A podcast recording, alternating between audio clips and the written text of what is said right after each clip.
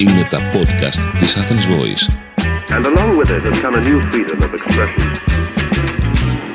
Καλώς ήρθατε εδώ στα podcast της Athens Voice. Είμαι ο Μάκης Προβατάς και τα podcast αυτά τα ξεκινάμε με μια πολιτικό, η απόφαση δηλαδή η δική μας και η δική μου ήταν να τα ξεκινήσουμε μια πολιτικό η οποία αντιπροσωπεύει και εκπροσωπεί μια γενιά πολιτικών που κατά την άποψή μου έχουμε πολλά να περιμένουμε. Αντιπροσωπεύει και εκπροσωπεί το καλό πρόσωπο της πολιτικής ε, το πρόσωπο, το γυναικείο πρόσωπο της πολιτικής. Παρότι εμένα, για να μην ειλικρινείς αυτά τα κλισέ δεν μου πολύ αρέσουν. Έχουμε εδώ λοιπόν την Υφυπουργό Εργασίας και Κοινωνικών Υποθέσεων αρμόδια για θέματα ε, πρόνοιας και κοινωνικής αλληλεγγύης. Όλο αυτό είναι πάρα πολύ, Πολύ ωραίο. μεγάλος τίτλος κιόλας. την κυρία Δόμνα Μιχαηλίδη τι κάνετε, πώς είστε; Εντάξει. Καλά. Ε, προσπαθούμε. σε όλον αυτό το τίτλο, Προσπαθούμε. σε όλον αυτό το τίτλο ήθελα να πω ότι ε, εγώ θα τον, θα τον μάζευα, προφανώς ισχύουν, αλλά ότι είστε μία πολιτικός, ένας άνθρωπος που ασχολείται με τα παιδιά. Δηλαδή πιστεύω ότι αν σταματήσουμε αυτή τη στιγμή εκ- α, επαναλαμβανόμενες εκατοντάδες Αθηνών με τι ασχολείται η Η κυρία Δόμνα. Μιχαλή θα σου πούνε με τα παιδιά και θα το πούνε με χαρά διότι ήσασταν στο προσκήνιο σε πράγματα τα οποία δεν υπήρχε στο μυαλό μας πιο πριν τι προβληματικά ήταν. Σωστά και νομίζω το ότι η κοινωνική πολιτική που αφορά στο παιδί μέχρι πρώτη αφορούσε στο εκπαιδευτικό κομμάτι, σε αυτό του σχολείου, άντε και σε αυτό το κομμάτι της υγείας.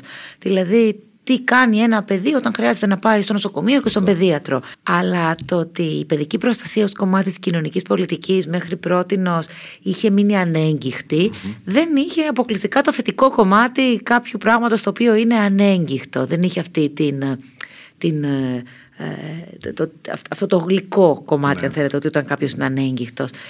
Το κομμάτι της παιδικής προστασίας, έχοντας μείνει ανέγκυχτο, είχε πάρα πολλά αγκάθια, είχε πάρα πολλά κενά, είχε πάρα πολλά προβλήματα.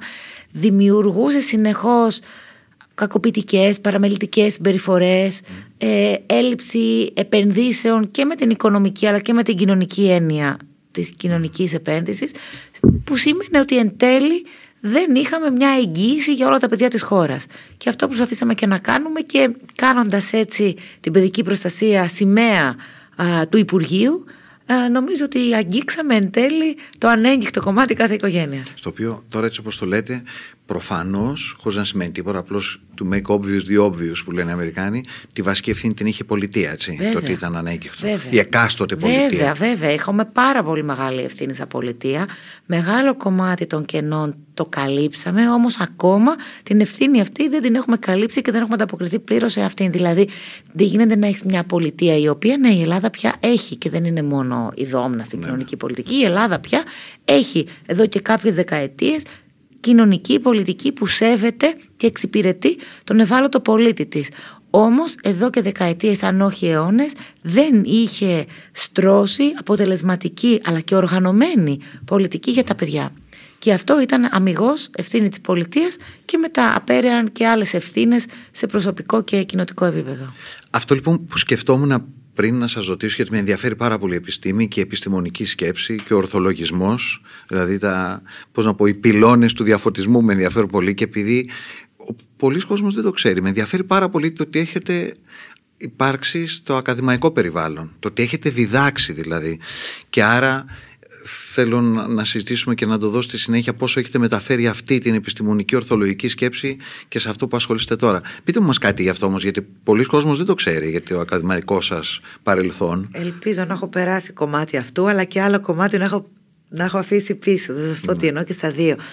Ε, εγώ είμαι 35 χρονων και έχω αλλάξει τρεις καριέρες. Ξεκίνησα με πανεπιστημιακή καριέρα. Δηλαδή έφυγα από την Ελλάδα στα 17 μου, σπούδασα οικονομικά στην Μεγάλη Βρετανία και έκανα προπτυχιακό στα οικονομικά, μετά μεταπτυχιακό και διδακτορικό στο Πανεπιστήμιο του Cambridge στην Αγγλία στις ε, χρηματοπιστωτικές κρίσεις. Δηλαδή hardcore που λέμε οικονομολόγος. Με νούμερα, με Excel, με μαθηματικά, με εξισώσεις Είμαι hardcore οικονομολόγος. Και μετά το πέρας του διδακτορικού μου ε, Πήρα διδακτορικό σε νεαρή ηλικία 25 χρονών το είχα το διδακτορικό από το Cambridge Άρχισα να διδάσκω. Και όταν είσαι καθηγητής έχεις δύο κομμάτια στη δουλειά σου. Το ένα είναι το ερευνητικο και το άλλο είναι το κομμάτι της διδασκαλίας Στο ερευνητικό συνέχιζα με δημοσιεύσεις, με βιβλία, με όλο το κομμάτι που υποχρεούμαστε εμείς οι πανεπιστημιακοί να καλλιεργούμε τη δουλειά μας και βέβαια το κομμάτι της δασκαλίας. Νιώθατε, συγγνώμη, ότι είχατε βρει τον εαυτό σας σε αυτό το κομμάτι; Είχα βρει τον εαυτό μου μετά από πολλή προσπάθεια στο κομμάτι της διδασκαλίας. Στο κομμάτι το ερευνητικό συνέχιζα να το βρίσκω. Και θα σας πω γιατί το λέω κιόλας, για να μην αφήνω κενά. Γιατί όταν ασχολείσαι με τις χρηματοπιστωτικές αγορές και εγώ ξεκίνησα το διδακτορικό μου στις οικονομικές κρίσεις πριν σκάσει που λέμε η οικονομική κρίση της Ελλάδας. Οπότε ήταν ένα ακαδημαϊκό πεδίο στο οποίο υπήρχαν άμεσες και πολύ γρήγορες Και όταν είσαι ακαδημαϊκός και μελετάς κάτι το οποίο την ώρα που το μελετάς έχει νέες εξελίξεις και ακαδημαϊκές και θεωρητικές νέες εξελίξεις, τότε η ταχύτητα με την οποία αντιμετωπίζεις το αντικείμενό σου, δυστυχώς, δεν είναι η ίδια και είναι μικρότερη από την ταχύτητα της εξέλιξης των γεγονότων. Ναι. Και εκεί πέρα υπήρχε, έβλεπα εγώ από την δική μου την πλευρά, τώρα είναι λίγο οξύμορο, έβλεπα μια ακαδημαϊκή Δηλαδή πράγματα που φίλοι μου που ήταν στις τράπεζες, τραπεζικοί, έβλεπαν στην καθημερινότητά τους και τους έπαιρνε μία μέρα, δύο μέρες να καταλάβουν. Εμένα η κατανόηση των πραγμάτων αυτών, η οποία δεν γινόταν από τις αγορές αλλά από τα βιβλία, ήταν πολύ πιο αργή.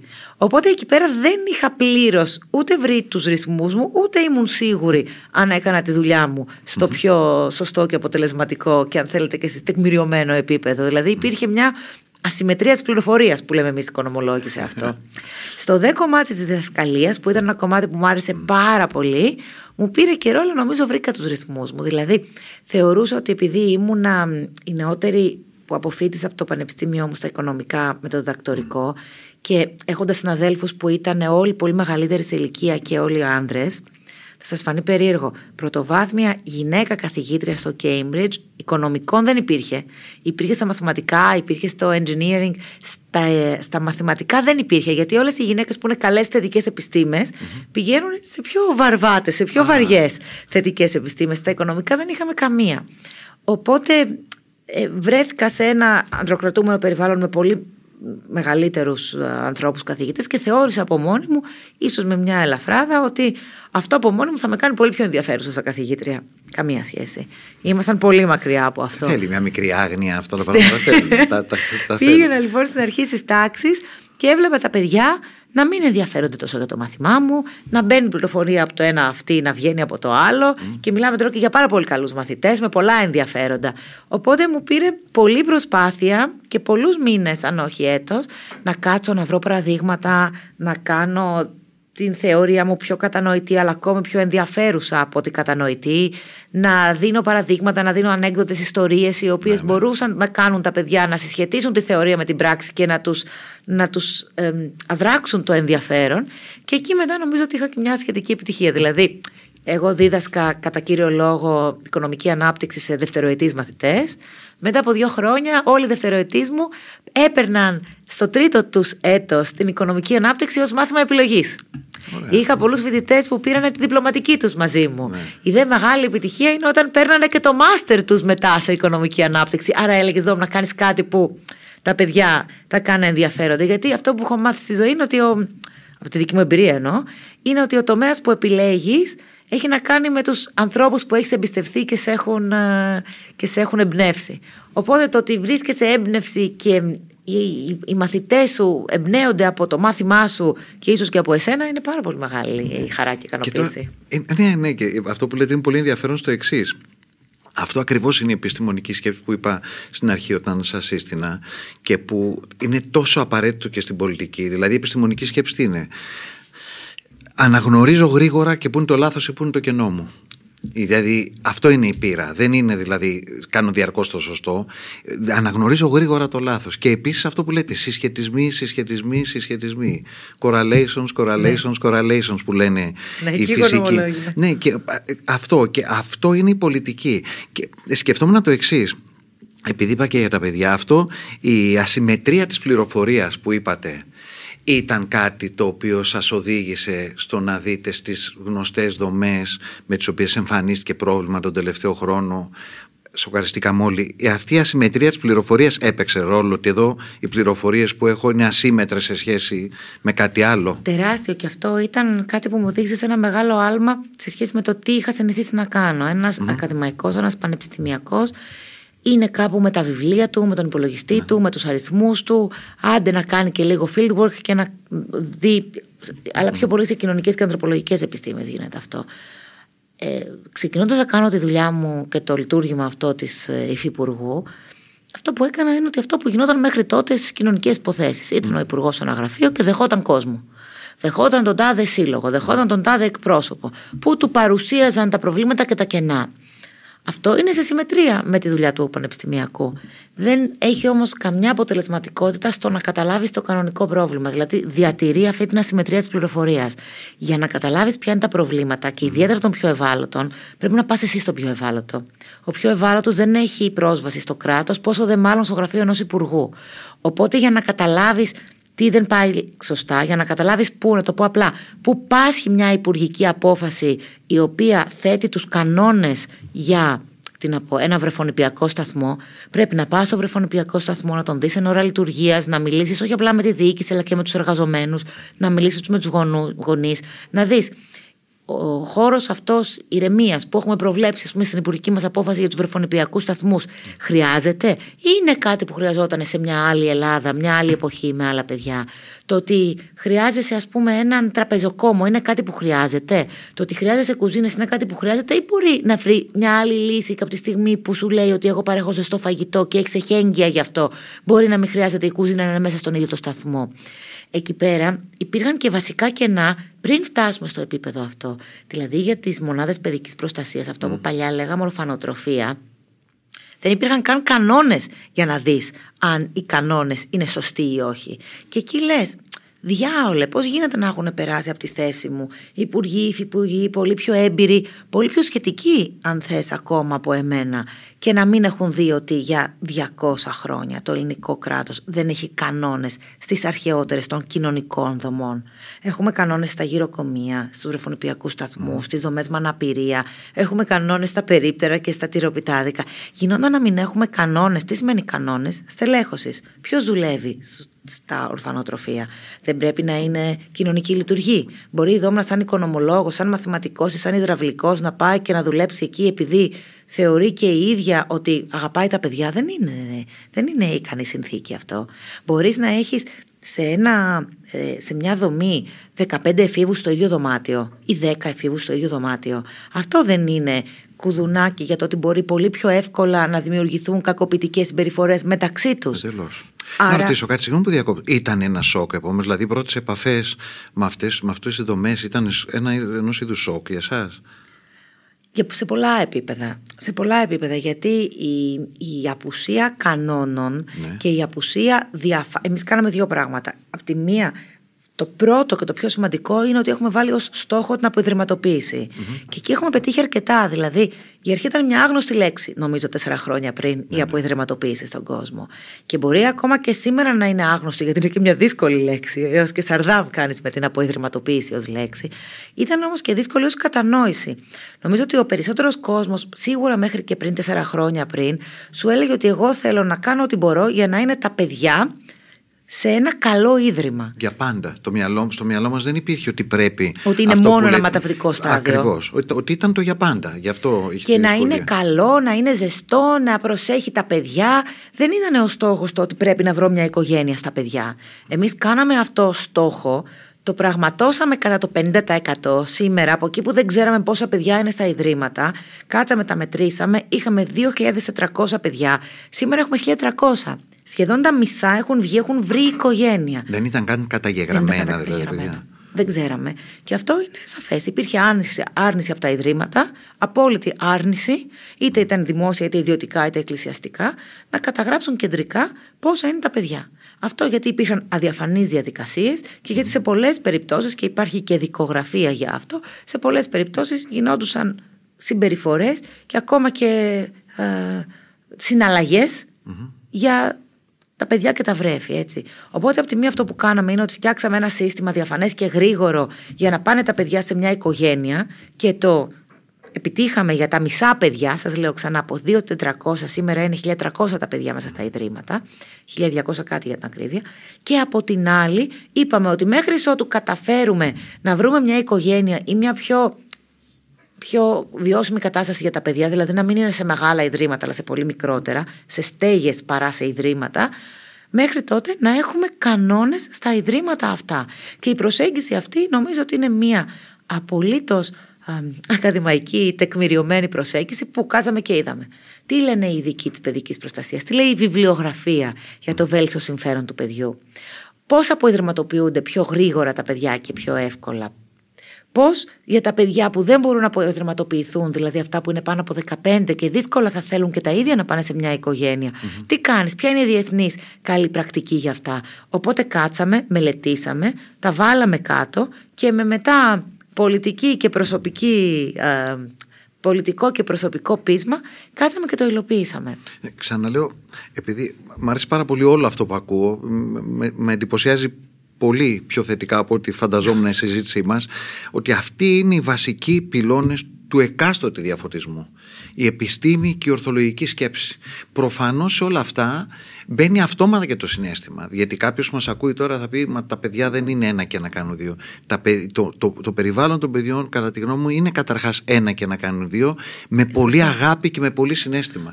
Το μέτρημα δεν αποκλεί το συνέστημα, κάθε άλλο. Έτσι είναι, κύριε Προβατάκη, και γι' αυτό, αν θέλετε, έχω δεχτεί πολλή επίθεση και προσωπική επίθεση για αυτό. Εκεί θα πήγαινα μετά και θα σας πω γιατί. Αλλά το ότι τι μας λέει η Δόμνα και τσουβαλιάζει τα παιδιά και λέει ότι βγήκαν τα μισά, τα μισά είναι σε οικογένειες.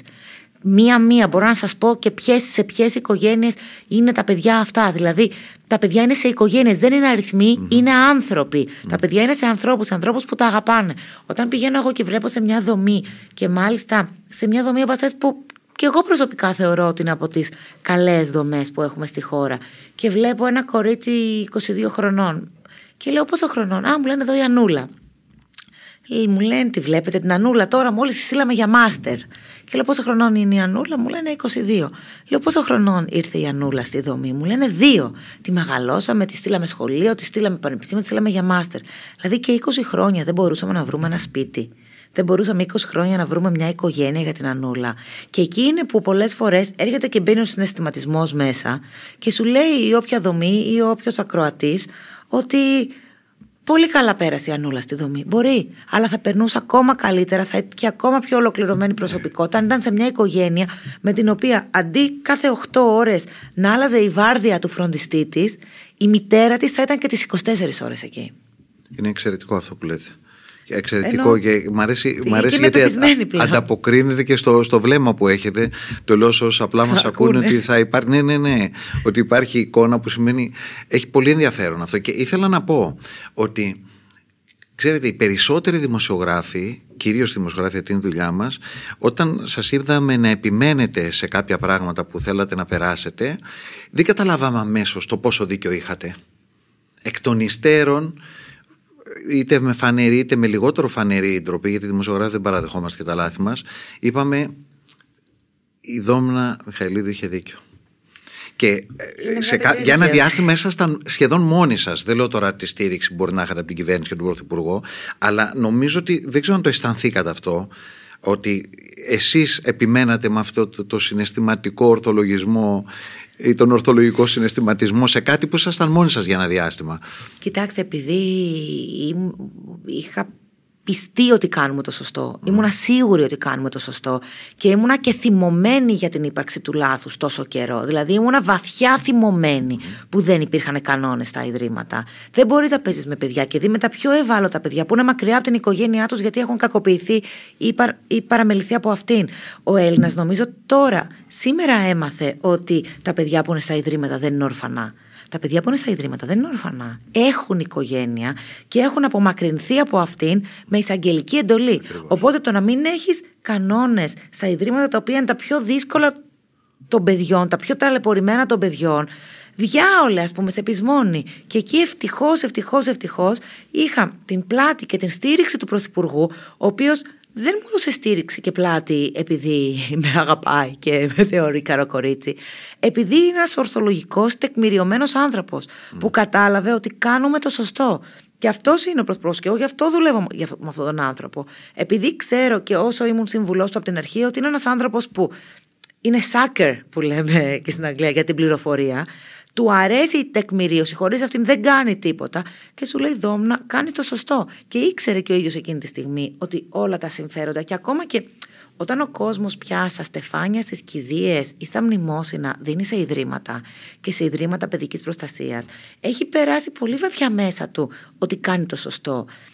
Και σου λέει, Μα κάνω κάτι, βοηθάω κάπου που το κράτος δεν υπήρχε τόσο καιρό. Όμως τώρα υπάρχει το κράτος και λειτουργεί πολύ καλύτερα από ό,τι στο παρελθόν. Και πρέπει όλοι μας να ελεγχόμαστε. Όπως ελέγχεστε εσείς, ελέγχομαι εγώ κατά κύριο λόγο και πρέπει να ελέγχομαι πιο πολύ από όλους.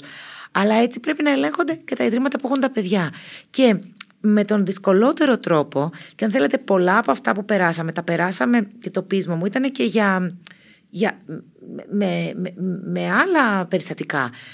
Μια περίφημη διάταξη που περάσαμε ήταν η αλλαγή διοίκησης σε ιδρύματα κοινωνικά όταν υπάρχει κάτι το πολύ πολύ επίφοβο. Συγγνώμη, να, να πω στους ακροατές, αυτό το είδαμε στην Κιβωτό, πόσο, πόσο ευεργετικό ήταν Δηλαδή- και τι ίσχυε πιο πριν.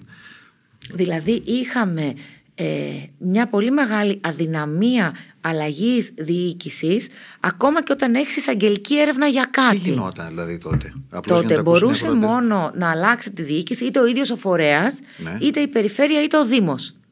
Και εκεί πέρα, επειδή υπήρχαν και υπάρχουν πολλά στοιχεία εντοπιότητος, αυτό που βλέπουμε είναι ότι ο Δήμος και η περιφέρεια δεν αλλάζουν τις διοικήσεις στις περιπτώσεις Ναι. αυτές. Και πού το είδαμε, δεν το είδαμε στην Κιβωτό, το είδαμε κάτω στα Χανιά.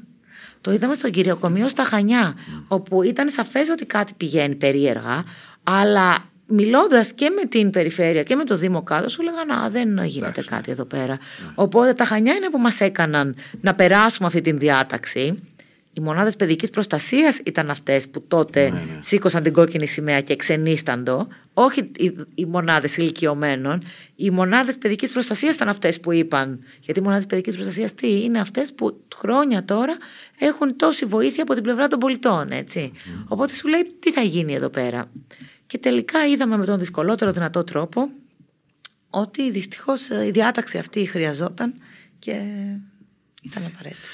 Ενδιαφέροντα όλα αυτά και είναι και για πολλές ώρες. Πείτε μου κάτι άλλο. Ε, αυτό εγώ το βλέπω καμιά φορά επειδή είμαι με τη μηχανή, το, βλέπω, το βλέπα και σε συνθήματα για τις μονογονεϊκές οικογένειες. Υπάρχουν σε συνθήματα ενός εγγράφτη επί της βουλιαγμένης, όπω με σε ακούει και Ναι. ανεβοκατεβαίνει τη βουλιαγμένης.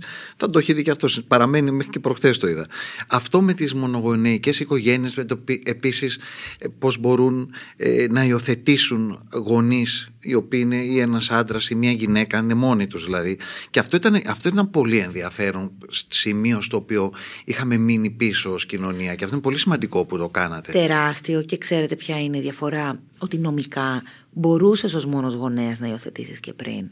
Τι γινόταν όμως, επειδή η υιοθεσία, δηλαδή το matching, το λεγότερο συντέριασμα, το λεγόμενο, με συγχωρείτε, συντέριασμα του παιδιού με το γονέα, δεν γινόταν κεντρικά και ανωνυμοποιημένα σε σχέση με το πότε κάποιος κατέθεσε την αίτησή του. Γινόταν από δομή-δομή. Και εκεί πέρα, τι έμπαινε στη μέση, έμπαιναν στη μέση τα μυαλά των δομών. Και τα μυαλά των δομών, μέχρι πρόσφατα, αυτό που θέλανε ήταν ένα ζευγάρι, το οποίο ήταν ε, οικονομικά ε, ανεξάρτητο και είχε μια οικονομική άνεση που δεν είχε άλλα παιδιά και δεν μπορούσε να κάνει άλλα παιδιά. Και άρα είτε ο νομοθέτης το άφηνε ένα παιδί να πηγαίνει σε έναν άνδρα μόνο του, σε μια γυναίκα μόνη της που είχε άλλα παιδιά, που δεν είχε άλλα παιδιά, που ήταν μικρότερη ή μεγαλύτερη, που ήταν πλούσια ή φτωχιά, το μυαλό των ιδρυμάτων στις καλές των περιπτώσεων, γιατί στις κακές των περιπτώσεων είχαμε δοσοληψίε κάτω από το τραπέζι.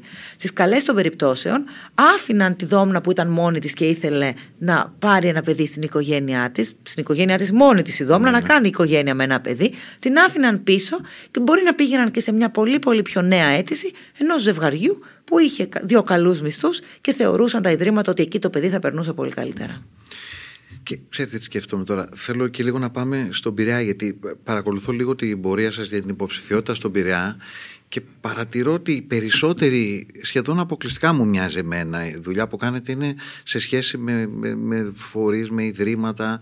Ο Πειραιάς είναι γεμάτος από τέτοια. Δηλαδή έχει τύχει για λόγους οικογενειακούς ένα μέρος του, του δικό μου να είναι από τον Πειραιά. Και θυμάμαι ότι είναι, ο Πειραιάς είναι γεμάτος από, από τέτοια ανάγκη. Ειδικά ακριβώς, ειδικά μέσα στο λεκανοπέδιο Αττικής οι ανάγκες που υπάρχουν και πώς εξυπηρετούνται από κοινωνικές δομές στον Πειραιά είναι πάρα πολύ Και αυτό είναι στον Πειραιά, στην Α Πειραιά που κατεβαινω εγώ, δηλαδή το κέντρο του Πειραιά, αλλά είναι και στη Β του Πειραιά που έχει και εκείνη ακόμα πιο φτωχές γειτονιές όπως το Πέραμα, το Κερατσίνι, η Ήδρα Πετσόνα. Αλλά κέντρο Πειραιά και ως μεγάλο λιμάνι, και αν θέλετε, πάντα τα μεγάλα λιμάνια έχουν και μεγάλες ανάγκες και πάντα στα μεγάλα λιμάνια έχεις μεγάλες αντιθέσεις έχεις ε, μεγάλη φτώχεια και υψηλά εισοδήματα, έχεις μια πολυπολιτισμικότητα, έχεις μια κοινωνική διαστρωμάτωση η οποία είναι ε, πολύ διαφορετική και ανομοιογενής, έτσι, ο Πειραιάς. Και αυτό αν θέλετε μου αρέσει και εμένα και νομίζω ότι έχω επηρεαστεί και πολύ από αυτό. δηλαδή από τη μία είμαι ε, πολύ διαβασμένη και ακαδημαϊκός, από την άλλη είμαι και παιδί του δρόμου, παιδί του κέντρου και μάγκας κιόλας. δηλαδή ναι, ναι. όλο αυτό το πράγμα είναι ένα πολύ δυναμικό, πυρεώτικο στοιχείο. Μέσα σε αυτό έχουμε και πολλές κοινωνικές δομές. Από το γυροκομείο του Πειραιά, το οποίο είναι μια εμβληματική, πολύ παλιά κοινωνική δομή που προσφέρει πραγματικά υψηλού επίπεδου υπηρεσίες mm. στους ηλικιωμένους.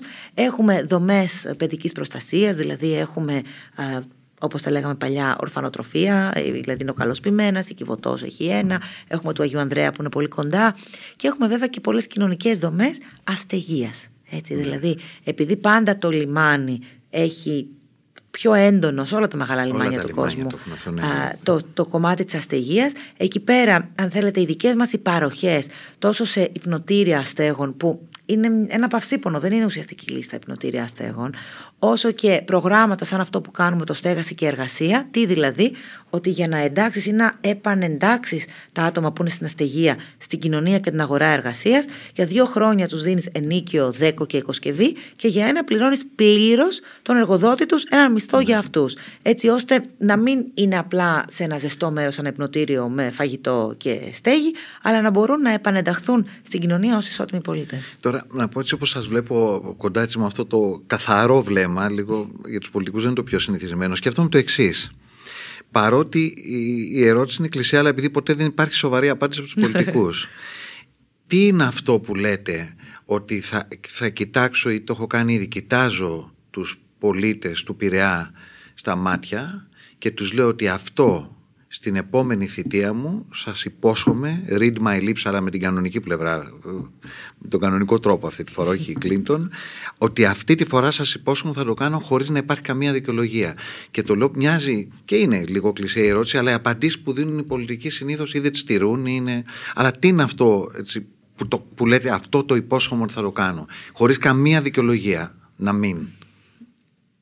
Να γίνει εξωστρεφής ο Πειραιάς. Ο Πειραιάς είναι λιμάνι και πρέπει να έχει εξωστρέφεια. Εγώ σε άλλον πειραιά γεννήθηκα. Πρακτικά αυτό για να το καταλάβει, το ακούνε σαν έκφραση. Πρακτικά τι σημαίνει. Πρακτικά σημαίνει ότι, για να το πω αλλιώς, ότι θέλεις να είναι ένας πόλος έλξης ανθρώπων εκτός Πειραιά. Ο Πειραιάς δεν του αξίζει, δεν μας αξίζει στον Πειραιά να είμαστε μόνο μεταξύ μας. Μας αξίζει να είναι πόλος έλξης για τους ανθρώπους όλου του λεκανοπεδίου, αλλά και για όλους τους τουρίστες. Πλέον έχουμε και όλα τα μέσα σταθερής ναι, τροχιάς, ναι. δηλαδή είναι ένας κόμβος ε, μεταφορών, με συγχωρείτε πλέον ο Πειραιάς. Μας αξίζει ο κόσμος που φεύγει για το Σαρονικό, που φεύγει για τα νησιά, να έρχεται και να μένει και στον Πειραιά. Ε, να μένει στον Πειραιά στο δύο βραδιές, να πηγαίνει στο Μικρολίμανο, να πηγαίνει στο Πασαλιμάνι, να τρώει στα ταβερνάκια μας, να πηγαίνει γύρω-γύρω στην Τρούμπα Βόλτα, δηλαδή να είναι ένα μέρος που δεν είναι ωραίος για εμάς τους Πειραιώτες που έχουμε και ένα τοπικισμό και αγαπάμε τον Πειραιά, αλλά να γίνουν όλες αυτές και ξέρετε τι. Πολλές φορές, γι' αυτό είναι δύσκολη αυτή η ερώτηση πολύ ρωτάνε έναν πολιτικό, ποιες είναι οι τρεις μεγαλύτερες μεταρρυθμίσεις που χρειάζονται στην Ελλάδα; Πείτε μου τρεις, μην μου πείτε δέκα, πείτε μου τρεις. Είναι πολύ δύσκολο να πεις τρία συγκεκριμένα πράγματα. Γιατί η πολιτική και οι μεταρρυθμίσεις, εγώ έτσι όπως τα βλέπω και ίσως και ως ακαδημαϊκός, είναι ένα άθροισμα οριακών αλλαγών. Δεν μπορείς να πεις θα αλλάξω την εκπαίδευση, θα αλλάξω τη δικαιοσύνη και θα αλλάξω και τη δημόσια υγεία. Ναι, αυτά χρειάζονται. Δεν μπορώ να πω ότι θα, θα διαφωνήσει κανείς από όλα τα κόμματα, ακόμα και από τα ακραία κόμματα δεν θα διαφωνήσει σε αυτό. Το θέμα όμως είναι πώς καταφέρνεις αυτό με οριακές αλλαγές, αυτό που λέμε marginal changes, έτσι, μπορείς με αυτές να κάνεις τη ζωή του κόσμου καλύτερη. Και το ότι να κάνεις τον Πειραιά εξωστρεφή σημαίνει ότι ναι, έχεις τώρα τα μέσα μεταφοράς. Σημαίνει ότι ε, έχεις ε, επενδύσεις οι οποίες είναι σε ξενοδοχεία, σε μαγαζιά, έχεις επενδύσεις που φέρουν κόσμο από την κρουαζιέρα στο κέντρο του Πειραιά ότι δεν πάνε από την κρουαζιέρα στο κέντρο της Αθήνας. Σημαίνει ότι το λιμάνι μέσα εκεί που περιμένει ο τουρίστας είναι κούκλα και μπορεί να αφήσει τα πράγματά του σε ένα λόκερ και να περιμένει α, πέντε ώρες, να κάνει μια βόλτα, να φάει κάτι και να μην τον πιάνει τρέλα, πού θα τα αφήσει, τι θα κάνει, τι θα ράνει για να φύγει απευθείας για το νησί. Οπότε είναι ένα άθροισμα πολλών οριακών αλλαγών που θέλουν υπομονή, θέλουν επιμονή, και θέλουν και πολλή δουλειά και κάπως νομίζω ότι δεν τα καταφέρουμε όλα, αλλά πολλά θα καταφέρουμε. Εντάξει, αλλά και σκεφτόμουν πάνω σε αυτό που λέτε, οι Κινέζοι ανακοίνωσαν πάνω από ένα εκατομμύριο. Ένα εκατομμύριο εκατό χιλιάδες ότι θα έρθουν από την ε, κρουαζιέρα φέτος. Που είναι, είναι, πραγματικά θέλει έναν άλλο τρόπο. Θέλει και θέλει μια καλύτερη διασύνδεση. Η κρουαζιέρα αυτή τη στιγμή είναι στο τέλος του λιμανιού, ή αν το πούμε αλλιώς στην αρχή του λιμανιού, δίπλα στο λιοντάρι. Και δεν υπάρχει καμία διασύνδεση αυτή τη στιγμή με το κέντρο της πόλης είναι κάτι που πρέπει όλοι μαζί να δουλέψουμε. Να δουλέψουμε ε, με τον εμπορικό ε, τομέα, με την εμπορική κοινότητα του Πειραιά, να δουλέψουμε με τον Δήμο, να δουλέψουμε εμείς ως κεντρική πολιτεία. Δηλαδή, δεν γίνεται να έχεις τόσες αφήξεις και να μην είναι καθόλου συνδεδεμένες με το κέντρο της πόλης. Δηλαδή, είναι ένα κρίμα από το Θεό. Ναι. Ε, άρα χρειάζεται να αναπτύξουμε γενικά ως πολίτες, καλά όχι μόνο οι Πειριώτες, οι Αθηναίοι, οι Έλληνες πολίτες, κάποιες καινούργιες αρετές. Βλέπω δηλαδή και ε, ήταν αρετές που δεν τις είχαμε, που τις είχαμε χάσει, που είχαμε παρανοήσει. Είχαμε κάποια χαρακτηριστικά που τα είχαμε παρανοήσει ότι είναι αρετές. Πρέπει να, ο νεοέλληνας να, πρέπει να αναπτύξουμε κάποιες καινούριε αρετές νομίζω στον 21ο αιώνα. Για το πώς η ατομική ευθύνη μεταφράζεται ναι. σε κοινωνική ευθύνη ναι. είναι η μεγαλύτερη αρετή που έχουμε και εμείς ναι. σαν πολιτεία καθήκον να αναπτύξουμε σε όλους τους πολίτες και είναι κάτι το οποίο έχουμε χάσει και δυστυχώς ούτε το μνημόνιο ούτε η πανδημία μας έκανε να το αναπτύξουμε στο βαθμό που θα μπορούσαμε. Ναι, και αυτό που έχει δηλαδή, πει ο Καμί, να είσαι ενάρετος απλά από ένα καπρίτσιο. Ναι, ναι, ναι. ναι. Ή και από, από, εγώ το βλέπω σαν πείσμα. Ναι, ναι, δηλαδή με πεισμόν, ήμουν τις προάλλες στον Πειραιά, στη Σωτήρο, που είναι ο κεντρικός δρόμος, αν θέλετε, που έχουμε. Ο πεζόδρομος είναι η Ερμού ναι, σωστά, του Πειραιά. ναι. Και ακούω ένα μπαμ και κοιτάω αριστερά και βλέπω έναν άνθρωπο λίγο μεγαλύτερο από εμένα που έχει πετάξει το, τη σακούρα των σκουπιδιών του από το μπαλκόνι του στον κάδο των σκουπιδιών που ήταν κάτω και δεν μπήκε μέσα στον κάδο και βγήκε έξω. Και έγινε μια έκρηξη, ας πούμε, βρώμα εκείνη τη στιγμή. Τυχερό που δεν περνούσε κανένα παιδί, κανένα μηχανάκι, τίποτα από κάτω. Και λες. Και ξέρετε και τι έγινε. Πάω να του πω κάτι και πήγα ναι. και του είπα. Και ήμουνα με κάποιους συνεργάτες μου από το γραφειο και μου λένε Θόμνα, μη, μη, μη, μη, μη, πρέπει να τα σταματήσεις αυτά. Λέω, τι μη ρε παιδί. Πρέπει τώρα εδώ κατεβαίνεις, μου λέει. Δεν μπορείς με όποιον μου λέει είναι κοινωνικά παραβάτης, μου λέει, να τα βάζεις. Μα ε, δεν είναι έτσι. δηλαδή. Αυτό, αυτό πόσο έχει γίνει μια πραγματικότητα κοντεύει να περάσει το DNA μας. Δηλαδή, να τώρα ερχόμαστε στο κομμάτι αναπόφευκτα στο politically correct. Δηλαδή, politically correct είναι να μην τα βάλεις με, τον, με τον υποψήφιο ψηφοφόρος. Αλλά αυτό είναι λάθος. Όπως επίσης, ας πούμε, εγώ επειδή έχω τρέλα με την οδηγική παραβατικότητα, τρέλα. Ναι. Τρελαίνομαι όταν παρκάρουν πάνω σε ράμπες και δεν μπορεί να περάσει ούτε η μαμά με το μωρό, ούτε το άτομο με το αμαξίδιο. Και εκεί πάλι, ας πούμε, κάθομαι και τα βάζω με ανθρώπους στον Πειραιά, πάλι στη Σωτήρος, ναι, ναι. η οποία έχει κάγκελα, ας πούμε, για να μην μπαίνουν τα μηχανάκια μέσα. Και είναι όλοι από πίσω, ας πούμε, και με κρατάνε και σου λέει που πάει αυτή η τρελή, θέλει να βγει και βουλευτής. Ε, δεν γίνεται αλλιώς. Αυτή την κοινωνία όμως θέλουμε. Μία που θα σεβόμαστε. Και αν εμείς που, αν μη τι άλλο, πρέπει να προασπίζουμε και τους νόμους που ψηφίζουμε ή θέτουμε, ποιος θα το κάνει; Δηλαδή, εγώ πιο πολύ θα είχα ενόχληση αν ήμουν πολίτης χωρίς πολιτική εξουσία και έβλεπα έναν πολιτικό, έναν άνθρωπο της κυβέρνησης να βλέπει την παραβατικότητα μπροστά του και να μην κάνει τίποτα. Δηλαδή θα, θα εκνευριζόμουν αν είχα ένα εκπρόσωπο της πολιτείας που το έλεπε μπροστά του και δεν έκανε τίποτα. Η ίδια ακριβώς που κάνουν την παραβατικότητα οι πολίτες εκνευρίζονται αφόριστα, αφόρητα, τραβάνε για μια φωτογραφία, τον εκθέτουν και στο facebook ή στο instagram το πολιτικό και λένε να τι κάνει αυτός. Ε, γιατί αυτό είναι, μεταξύ μας αυτό είναι ένα ιδιότυπο κοινωνικό συμβόλαιο, μιλάω ως πολίτης πια, που έχουμε υπογράψει οι Έλληνες πολίτες με τους Έλληνες πολιτικούς. Τους λέγαμε επί δεκαετίες, ωραία θα σας ψηφίσουμε, θα, θα κάνετε εσείς τα στραβά μάτια στα δικά σας και εμείς τα δικά μας. Αυτό, ήταν, αυτό είναι το εν, εν πολύ στο κοινωνικό σύμβολο και αυτό δεν μπορεί να συνεχίσει, δεν γίνεται να συνεχίσει. Γιατί οι ίδιοι πολίτες πάλι θα πούμε κάτι το οποίο είναι γνωστό. Αυτός ο πολίτης, αν ζούσε στη, στην πιο υποβαθμισμένη περιοχή του Λονδίνου, του, Ναι. του Παρισιού κτλ., δεν θα πέταγε τα σκουπίδια από το μπαλκόνι. Γιατί ήξερε ότι εκεί υπήρχε πιθανότητα, αν τον δουν, όχι πιθανότητα, Ναι, ναι, αν τον ναι. δουν είχε πρόβλημα. Ναι. αυτό είναι πολύ ενδιαφέρον. Και βέβαια η προσαρμοστικότητα είναι μια άλλη αρετή. Πρέπει δηλαδή να προσαρμόζονται οι άνθρωποι στα καινούργια δεδομένα πολύ γρήγορα. Έτσι. Και οι πυρεώτε στα καινούργια, γιατί πια το, λιμα... το Πειραιάς είναι ένα από τα δύο μεγαλύτερα λιμάνια της Μεσογείου. Μεσογείου. Ναι. Νομίζω προσαρμοστικότητα έχουμε.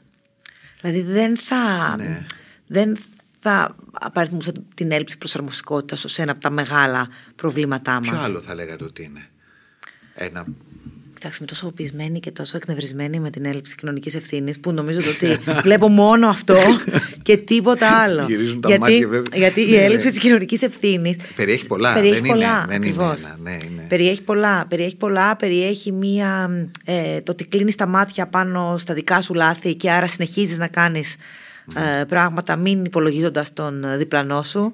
Ε, έχει να κάνει με την μη ορθή και ορθολογική αξιολόγηση όλων όσων λαμβάνεις, δηλαδή δεν βάζεις τα σωστά βαρύδια στην κρίση σου.